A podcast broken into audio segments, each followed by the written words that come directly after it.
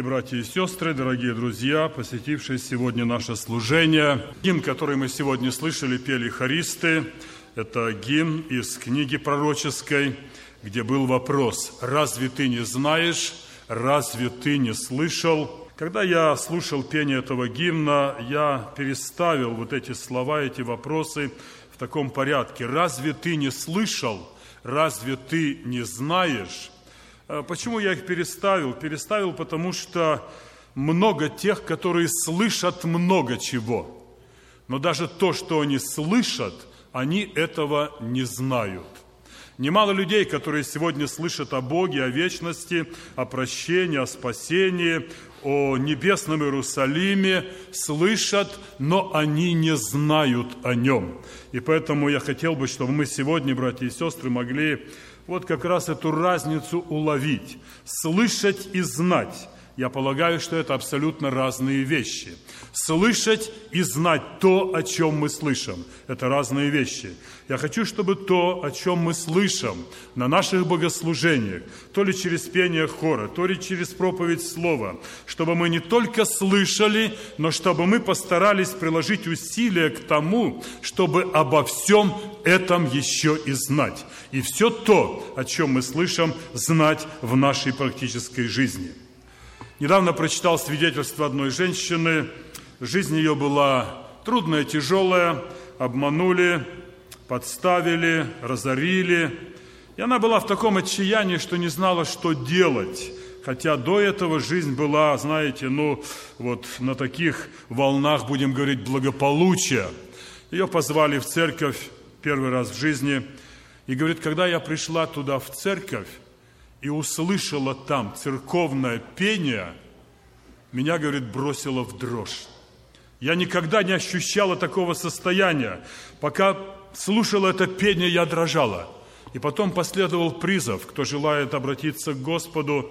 И я, говорит, вылетела из рядов, упала на колени и просила у Господа прощения. К чему я привожу этот пример? Братья и сестры, я хочу, особо хочу, чтобы и хористы, и все наши группы, чтобы они продолжали, продолжали держать вот эту планку церковного пения. Это не просто наслаждение нашего человека. Нет, дорогие друзья, держите этот уровень. Это проповедь Евангелия. И, может быть, есть души, которые приходят сюда, чтобы услышать церковное пение, а взамен слышат что-то другое – и никакого желания прийти к Богу. Не смотрите по сторонам. Я буду сегодня об этом говорить. Не слушайте ничего другого. Разница была, есть и будет между церковным пением и другим пением. Есть песни, дорогие друзья, мы это все понимаем, которые просто родились в плотском сердце. И они неплохие. Я ничего не имею против. Есть много хороших песен в этом мире – там никакой похабщины, никакой грязи, жизненные, но они родились в плотском сердце. Есть песни, которые рождаются в сердце, рожденном от Духа Святого.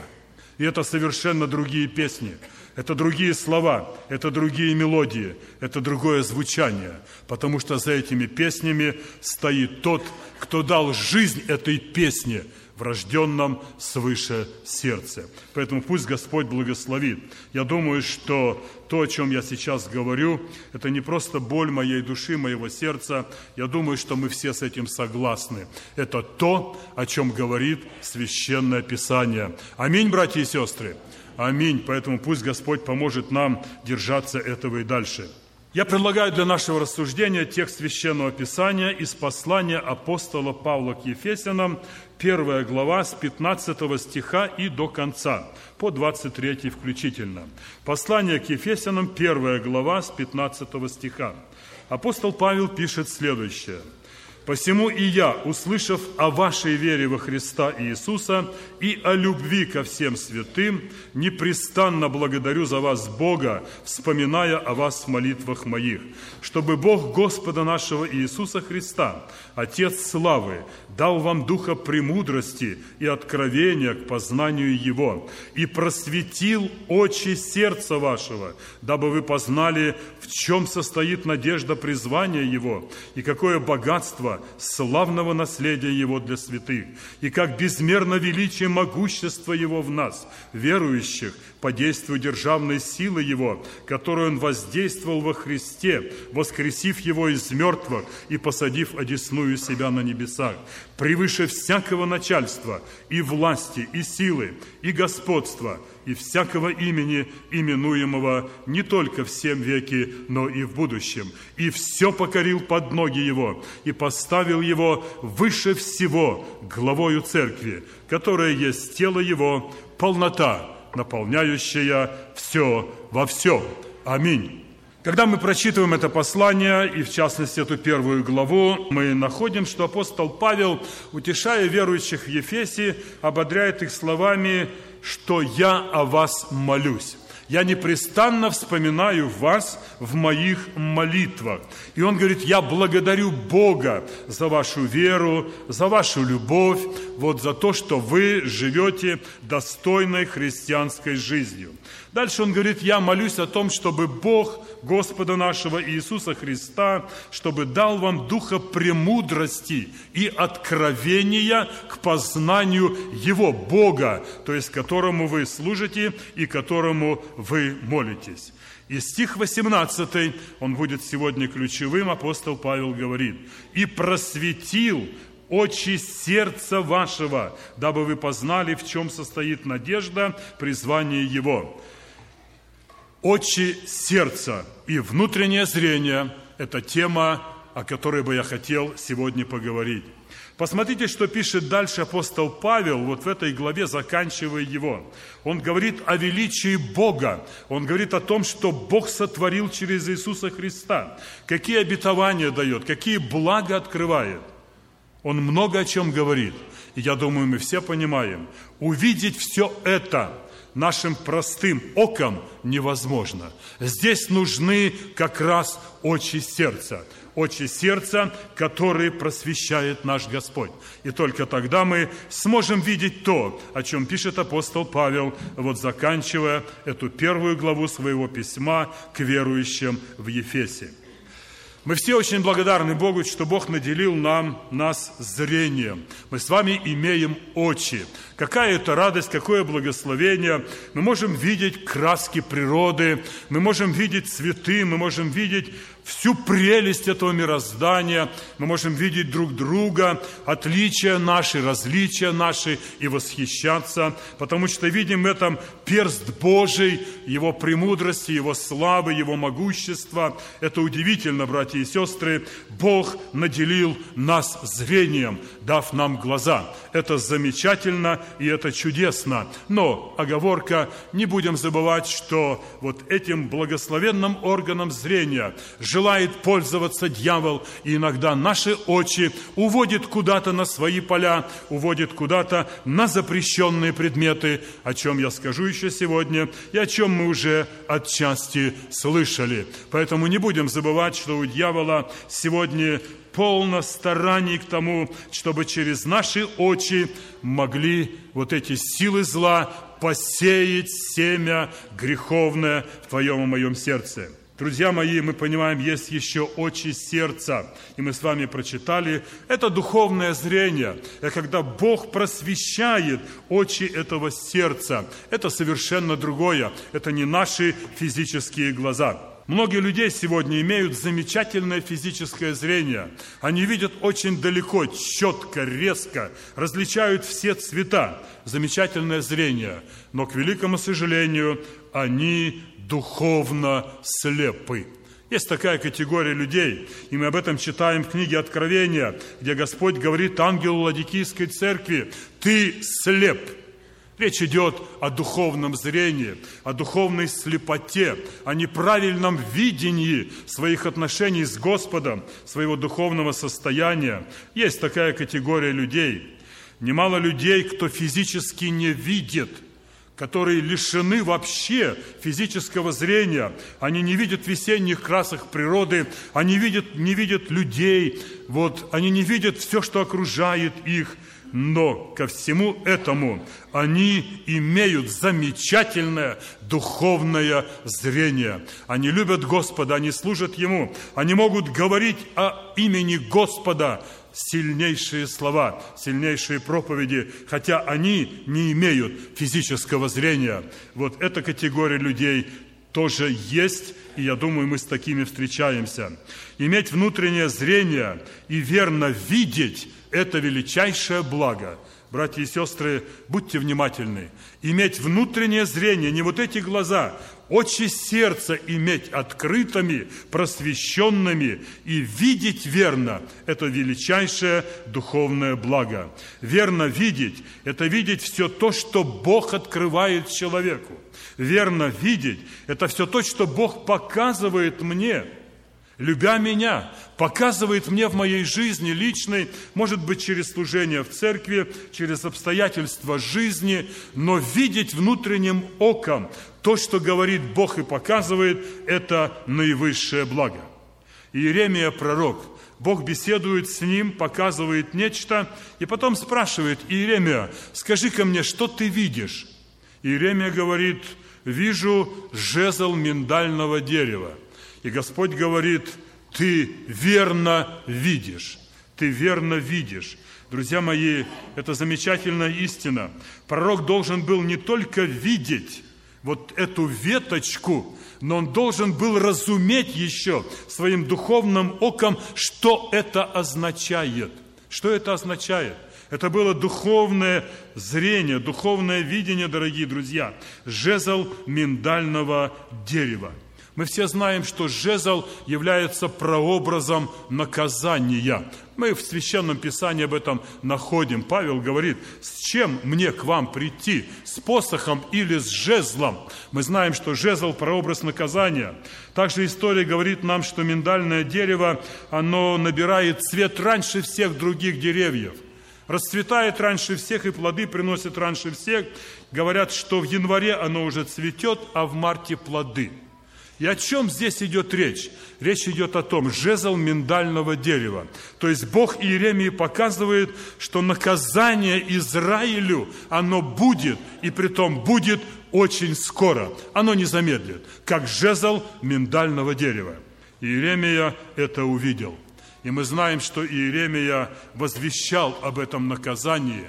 И многое из того, что он возвещал, исполнилось уже при его жизни – верно видишь. Братья и сестры, нам не только нужно слышать Слово Господня, но верно видеть, что хочет через это Слово Бог сделать и совершить в моей жизни – если этого второго не произойдет или не происходит, мы напрасно топчем дворы Дома Господня. Мы просто слышим, но не видим, что Бог хочет сегодня сказать мне через это слово. Я не исключение. Не подумайте, что я нахожусь в таком совершенном состоянии. Нет, дорогие друзья, мы всегда говорим, проповедники должны проповедовать о том, о чем болит сердце, о чем мы видим, знаем, что переживаем. Поэтому я не исключение. Я, во-первых, говорю себе и каждому из нас – когда мы читаем послание к евреям, 11 глава, повествование о героях веры, мы находим следующее слово.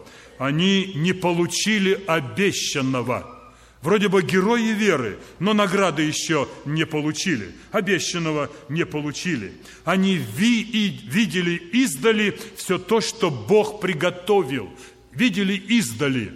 И видели это они очами веры очами веры. Их внутреннее око было просвещено от Духа Божьего, и они уже видели и этот небесный город, и благословение, они все это видели очами веры. О, если бы мы, дорогие братья и сестры, имели всегда отверстые очи веры. Я хочу, чтобы мы об этом возревновали. Я хочу, чтобы об этом мы молились, просили Господа, плакали об этом, чтобы очи нашего сердца были просвещены. Вы знаете, наша духовная жизнь, наше следование за Господом, оно было бы абсолютно другим, если бы внутреннее око было открыто и имело бы способность видеть. Следующее, на что хотелось обратить внимание, у нас с вами бывают разные настроения каждый день. Никто об этом спорить не будет. Они редко даже это настроение меняется несколько раз в день, правда, да? То мы улыбаемся, то мы плачем, то скорбим, то где-то на фаоре, то снова еще. И это бывает в течение одного дня. Нам каждый день приходится принимать определенные решения. Решения простые, незначительных вопросов, и решения очень серьезные, решения сложные, которые, может быть, отражаются на всю нашу последующую жизнь. Нам приходится эти решения принимать. И вот вопрос, я хочу, чтобы он прозвучал в сердце каждого из нас. От чего зависит мое настроение в каждом дне? И от чего зависит принятие решения, которое я принимаю сегодня, вчера, приму завтра? От чего зависит? Какое основание, какие обстоятельства, что заставляет меня принять то или другое решение – что делает меня веселым, радостным или, может быть, делает меня таким угрюмым, может быть, работником или еще что? Причин много.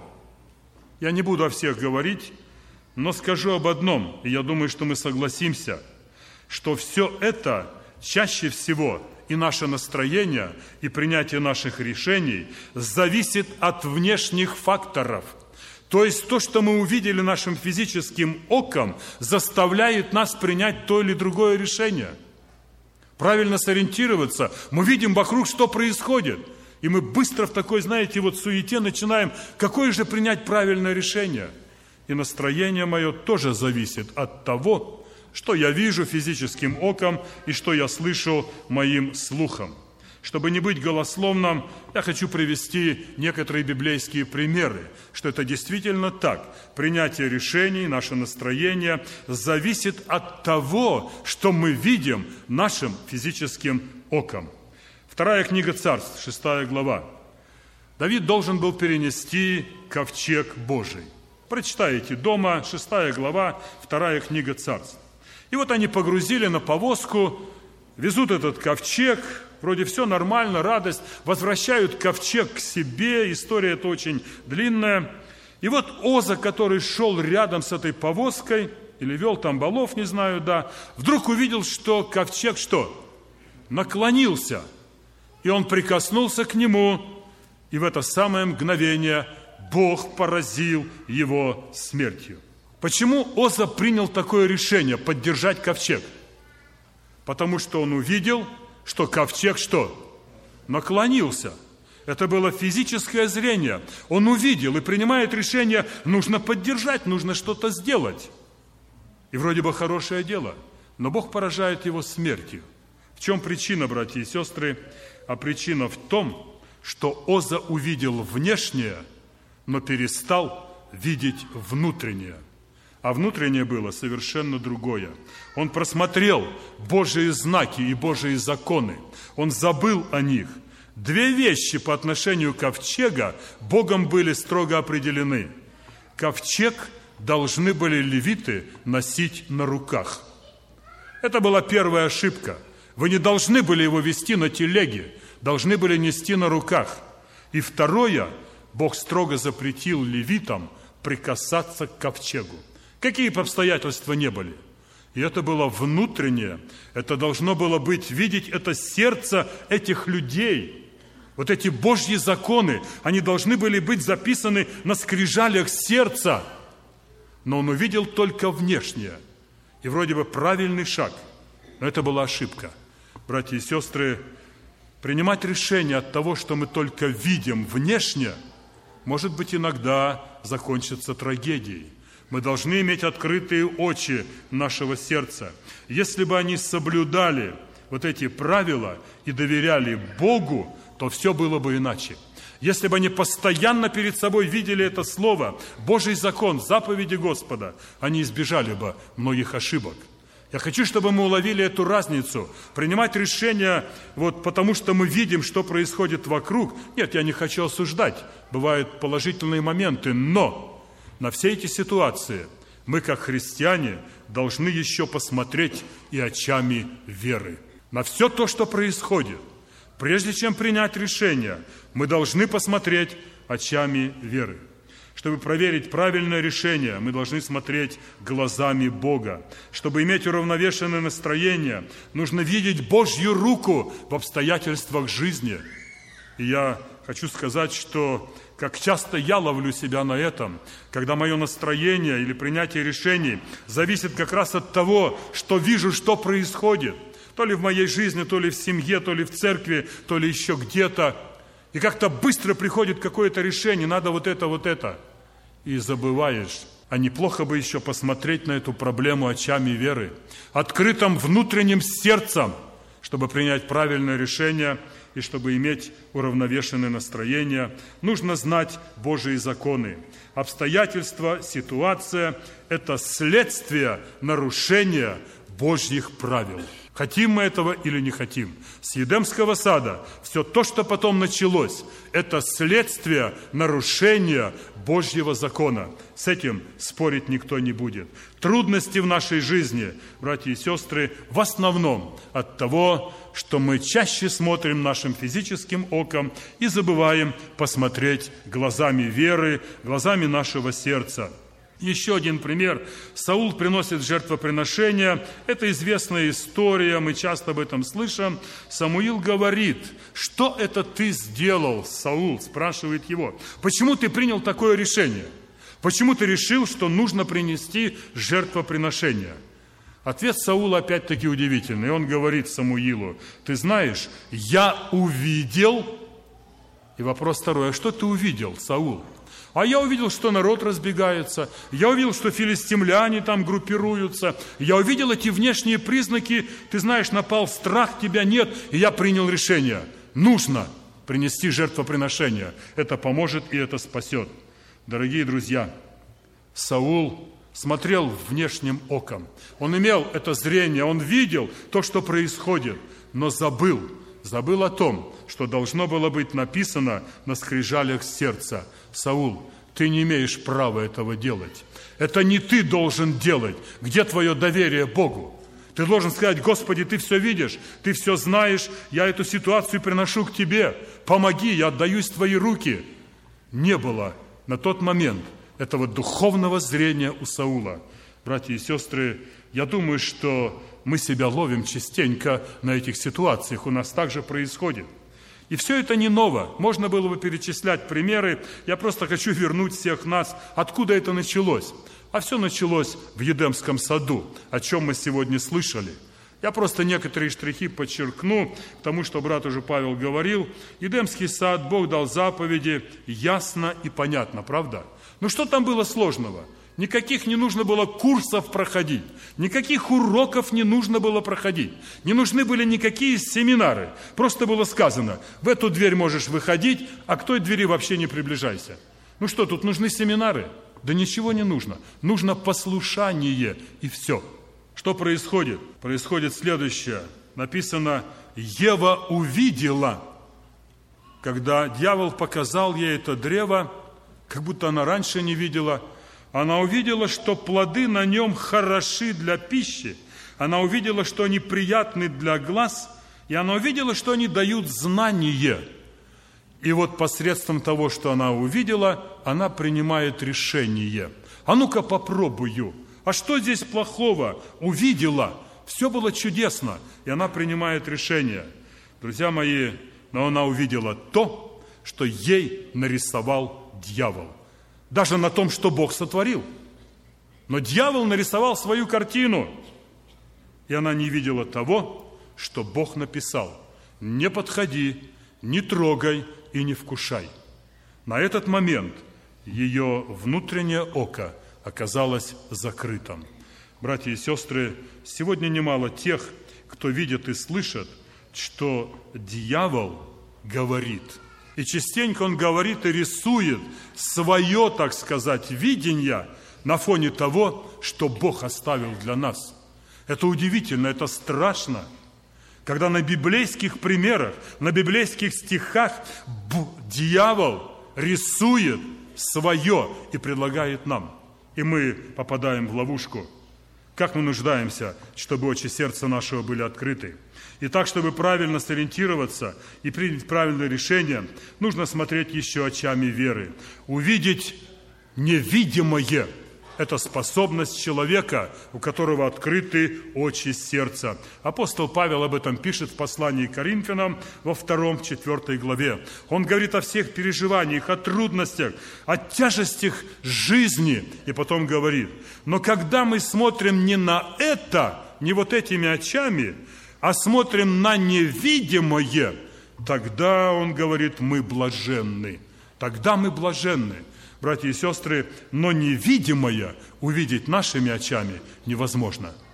Невидимое можно видеть только очами, которые Дух Святый Господь просветил, открыл, и тогда мы видим невидимое, и тогда мы блаженны. Как бы хотелось, чтобы мы усвоили эту истину. Далее посмотрим, что еще нам говорит Писание по этому поводу. Псалом 118, стих 18. Это молитва Давида, Псалом 118 и стих 18. И он говорит там, обращаясь к Богу, «Открой очи мои, и увижу чудеса закона Твоего». Братья и сестры, это тоже нечто другое, чем мы видим природу, краски весенние. Увидеть чудеса закона. Давид знал закон Божий, и он видел чудеса этого закона – в наших молитвах мы больше просим ну, о разных благах для нашей жизни, правда? Мы просим о здоровье, и это важно. Мы просим о мире, чтобы он был, и это важно. Мы просим о покое в наших сердцах, это тоже важно. О работе, об успехе, о благословении. Это все на своем месте. Мы просим и ждем, друзья мои. И в этом нет ничего против Евангелия. Но однажды в свое время Спержан сказал следующие слова. Он говорит – мы не столько нуждаемся в том, чтобы Бог даровал нам большие блага, но чтобы Он открыл очи наши и дал нам способность увидеть то, что Он уже нам даровал. Уловили разницу, да? Нам иногда хочется, Господи, дай больше, хочу видеть Твои чудеса, благо большие. А нам молиться бы и просить, Господи, открой мои очи, чтобы я увидел теперь уже, как много Ты дал и сделал для меня. И я думаю, что в этом есть истина и есть над чем нам с вами подумать. Давид об этом говорит, «Открой очи мои и увижу чудеса закона Твоего». Братья и сестры, видим ли мы чудеса в Слове Божьем? Видим ли мы там чудеса? Или просто принимаем как книгу, как устав, как правило, сборник каких-то вот правил? Друзья мои, мы видим там как оно учит нас. Мы об этом размышляем. Мы видим, как оно направляет нас. Это можно видеть только открытым оком. Мы видим, как оно освещает наш путь вот в этом земном странствовании. Мы видим чудеса вот эти, когда Бог предостерегает нас через Слово Свое. И это ведь чудо. Когда вдруг мы на распутье и не знаем, что делать, и вдруг откуда-то прилетает эта весточка. Какой-то стих приходит на память. Это Дух Святой принес эту весточку, напомнил это слово, это чудеса закона, подкрепляет, утешает, и можно было бы продолжать. Господи, открой очи мои, чтобы я увидел эти чудеса в Евангелии. И не просто увидел, оценил бы эти чудеса. И не просто оценил, а наслаждался вот этими чудесами. Как это чудно, братья и сестры, мы нуждаемся в этом, и пусть Господь нам поможет. Хочу сказать, даже если бы мы сто раз за нашу жизнь прочитали Библию, сто раз, надеюсь, что среди нас таких нет. Потому что сто раз прочитать, это надо один раз в год прочитывать и сто лет жить.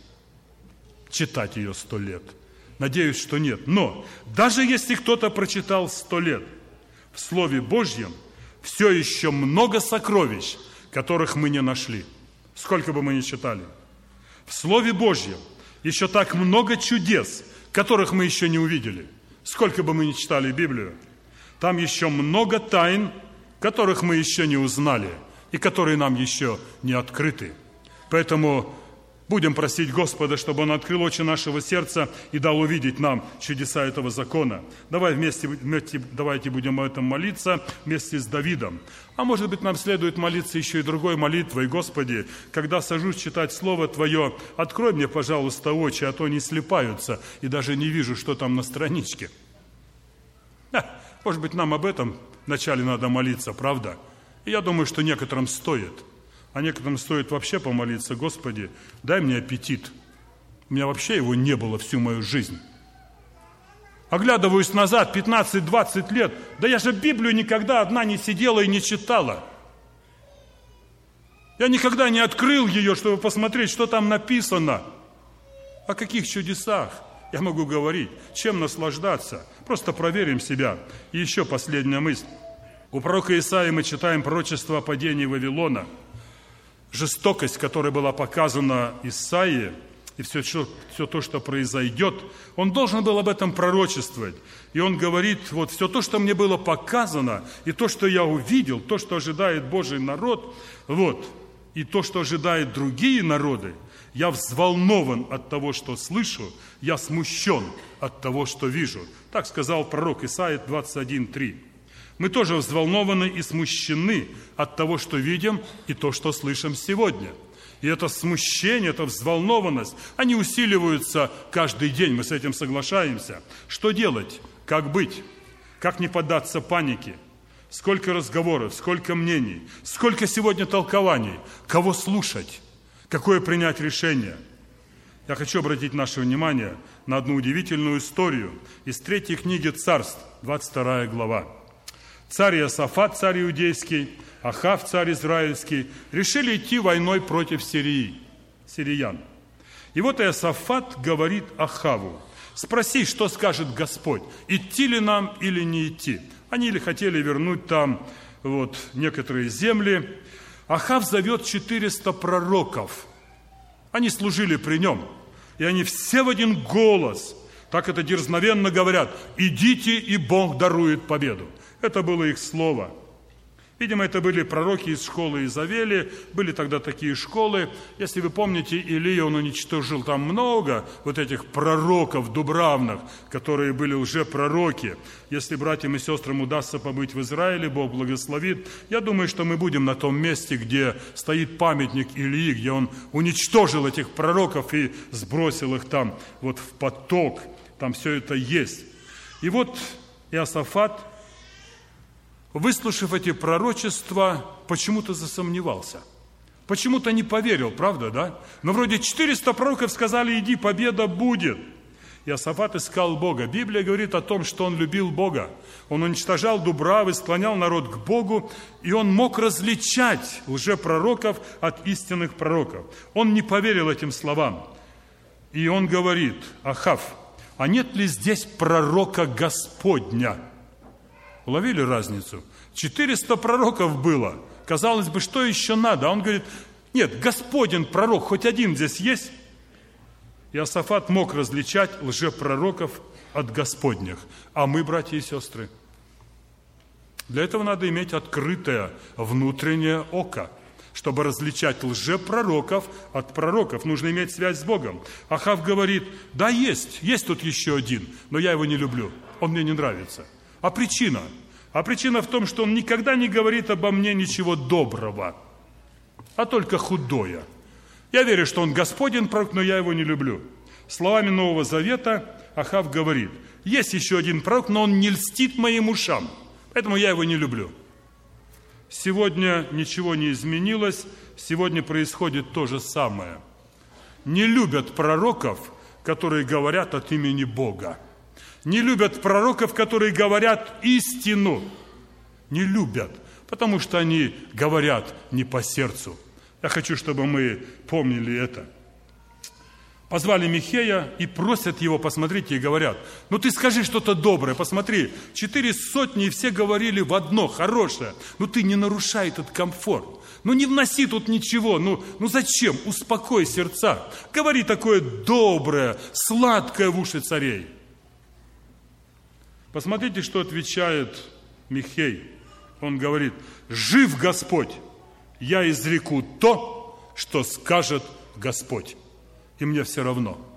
Что там 400 говорили, я даже и не буду слушать их. Я изреку то, что скажет мне Господь, а не то, что хочется вам. Я хочу сегодня обратиться ко всем служителям, к проповедникам, к учителям любого уровня – с этих маленьких детишек мы закладываем фундамент. И что из них вырастет, потом будет зависеть от этого. Так вот, служители, проповедники, учителя, нас сегодня упрашивают говорить только хорошее, говорить только приятное. Изрекайте то, что говорит Господь. Изрекайте то, что говорит Господь. Нам говорят, простите, не хочу никого обижать, нам говорят, дайте молодежи то, что они хотят. Позвольте им то, что они просят. Не запрещайте, как они хотят там петь, служить, одеваться. Ну, не нужно об этом. Друзья мои, я хочу сказать, братья-служители, пусть это делают валовы пророки. Даже если их будет 400. Пусть разрешают, пусть поют сладкие песни, пусть делают, что хотят. А ты изрекай то, что скажет тебе Бог. А Он уже сказал в своем слове. Это важная истина. Я хочу, чтобы мы приняли серьезно это слово. Ахав спрашивает, Михей, мне идти, и будет успех? И Михей говорит, иди, будет успех. Это его был первый ответ. И посмотрите, что делает дальше Иосафат. Он говорит, заклина... Ахав, заклинаю тебя, не говори мне ничего, кроме истины. Ахав уловил, что в словах пророка Михея, ну, был какой-то сарказм, грубо говоря, была насмешка. В чем? А, наверное, в том. Михей ему, наверное, говорил, Ахав, а что ты спрашиваешь? Ну, ты же уже решил идти, ты уже войско собираешь, ты принял решение, что тебе? Иди, будет успех. Но Ахав уловил, и он верил, что это Божий пророк. И тогда и тогда мы с вами прочитали это великое слово, где Михей говорит, «Слушай, Иосафат, я изреку тебе то, что сказал Господь». И он говорит, «Я видел Господа на престоле своем, воинство небесное при нем, по левую, по правую сторону, по правую руку, и оно стоит при нем наготове». И он изрекает дальше, что Бог сказал Михею, что будет поражение – будет рассеяние, будут убиты, несмотря на то, что другие говорили совершенно о другом. Братья и сестры, я не буду перечислять вновь те проблемы, которые есть вокруг нас, то, что нас настораживает, волнует, тревожит, иногда выводит из себя. Лучшего не будет. Лучшего не будет, будет все хуже. Где же выход? Доверьтесь Господу. Доверьтесь Господу, и давайте будем просить, чтобы Он помог нам видеть Его, сидящего на престоле. Его царству не будет конца. Израильские цари царствовали по 50 лет, по 2 года, а кто-то даже 7 дней царствовал и нет. Царству Господа конца не будет. Об этом пишет Даниил, об этом читаем Откровение. И поэтому пусть земные цари делят богатство, убивают друг друга, пусть они делят земли, если им мало, пусть укрепляют свою власть, а мы будем помнить, близок всему конец. Земля и все дела на ней сгорят. Сгорят все престолы, сгорят все цари, и будет новое небо и новая земля – и я хочу, чтобы мы очами веры видели вот этого Господа, сидящего на престоле, и видели воинство Его при Нем. Оно не дезертировало, оно не изменило нашему царю, а его не разоружили. Оно стоит при Нем, готовая по первому сигналу пойти и выполнить поручение своего господина. Вот в этом наше избавление, это наш мир, это наше спокойствие, это наша надежда, дорогие друзья, это наше утешение.